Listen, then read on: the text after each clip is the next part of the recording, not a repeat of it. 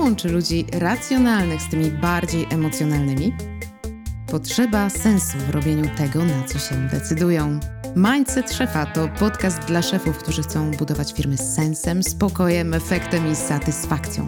Zapraszam Cię serdecznie. Nazywam się Monika Ryszko, jestem psychologiem w biznesie, przedsiębiorcą z ponad 12-letnim stażem, autorką programów rozwojowych dla biznesu i książki o tym samym tytule Mindset Szefa. Biznes to nie tylko gra intelektualna. Właściciel bez emocji jest jak szarlotka bez jabłek. Włącz ciekawość i zaczynamy. Witam Cię w kolejnym odcinku podcastu Mindset Szefa. Na co dzień pracuję głównie z właścicielami, ale też ich menedżerami. Jedni i drudzy okazuje się, że mają podobne wyzwania, a jednym z nich jest rozpoczęcie współpracy z nowym członkiem zespołu lub w przypadku menedżerów wejście w nowy zespół. Jest oczywiście jeszcze jeden przypadek, który uchodzi za najtrudniejszy. E, zostać szefem w zespole, którego się było członkiem, czyli jak z kolegi zostać szefem. Natomiast e, ten wątek e, wymagałby pewnie osobnego odcinka, zatem może kolejny będzie właśnie o tym.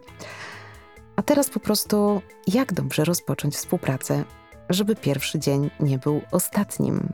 Czyli co i jak, kiedy nowy pojawia się w zespole.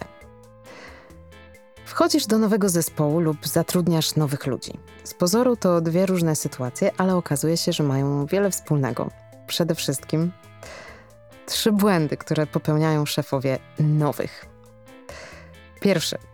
Chcą jak najlepiej wypaść, żeby być lubianym szefem.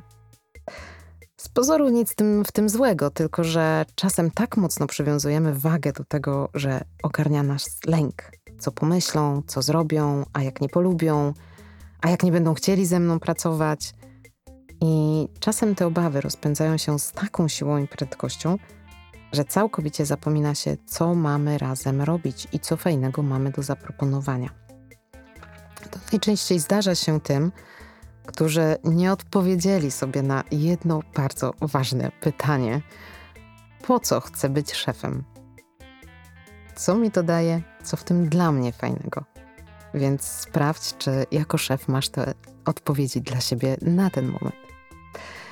Błąd drugi. Nie słuchają. Wynika on z tego, że wystąpił błąd pierwszy, czyli obawy były na tyle silne, że zamiast zaciekawić się tym, e, kim są nowi ludzie, co mają do zaoferowania, jakie mają wrażenia, pomysły, zaczynamy nawijać, roztaczając wizję, do której nikomu nie dajemy szans, żeby się ustosunkował. A to takie staranie się trochę za bardzo. E, no i błąd trzeci to w drugą stronę z kolei słuchanie nadmierne, które jest również konsekwencją błędu pierwszego i tych nieszczęsnych obaw, które paraliżują. No i straszą, że może nie zostaniemy zaakceptowani, więc zwracamy uwagę tylko na to, co mówią inni. Dostosowujemy się i całkowicie zapominamy, po co my tam sami jesteśmy. W obu tych przypadkach e, ktoś jest na górze, a ktoś na dole. Jest pan i jest sługa. A tak, jest taka, taka waga. Raz ja jestem na górze ja mówię, ty nie słucha, ty tylko słuchasz, a potem w drugą stronę.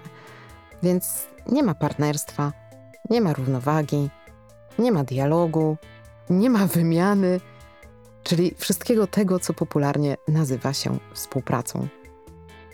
Wskutek czego skupiają, tacy szefowie skupiają się na ludziach zamiast na sobie. Zapominają, jakim chcą być szefem, po co są szefem, no i potem problem z delegowaniem a na porządku dziennym, a już na pewno z egzekwowaniem. No dobra, a to już wiemy, jak tego nie robić, albo raczej, a, albo inaczej. Masz prawo do swoich obaw, masz prawo mieć wątpliwości. Nie wiemy, to jest przestrzeń taka, której nie znamy, nie wiemy, jak nasi ludzie zareagują, jak nowi ludzie na nas zareagują. Ale ważne jest to, żeby z tymi obawami, obawami popracować a już na pewno nie udawać, że ich nie ma.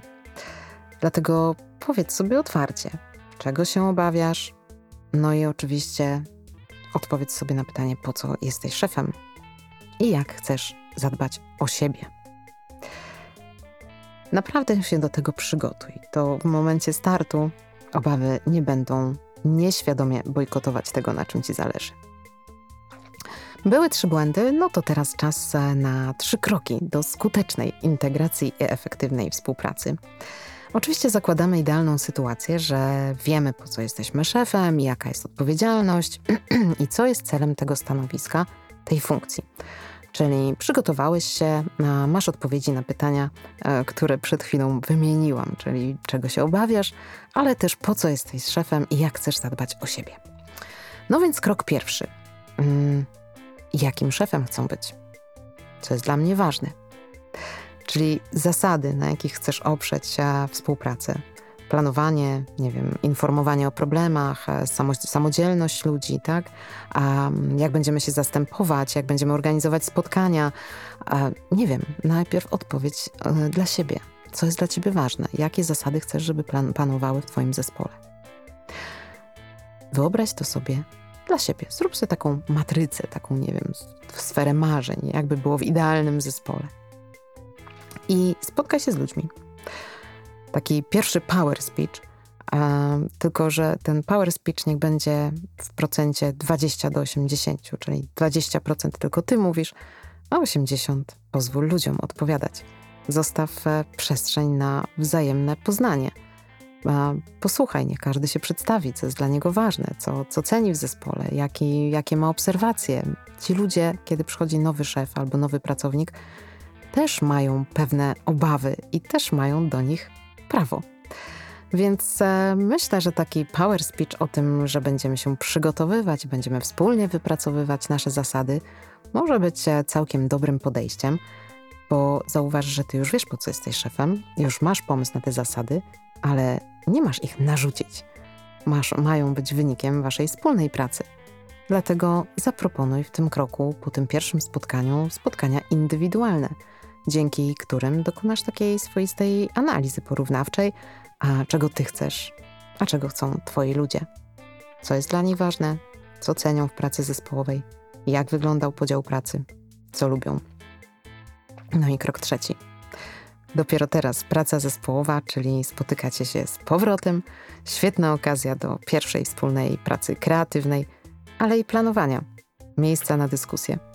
Jak jak będzie przebiegała, no pewnie zależy od tego, jak miną poprzednie rozmowy. Ile zadasz pytań, a z czym zakończycie te spotkania.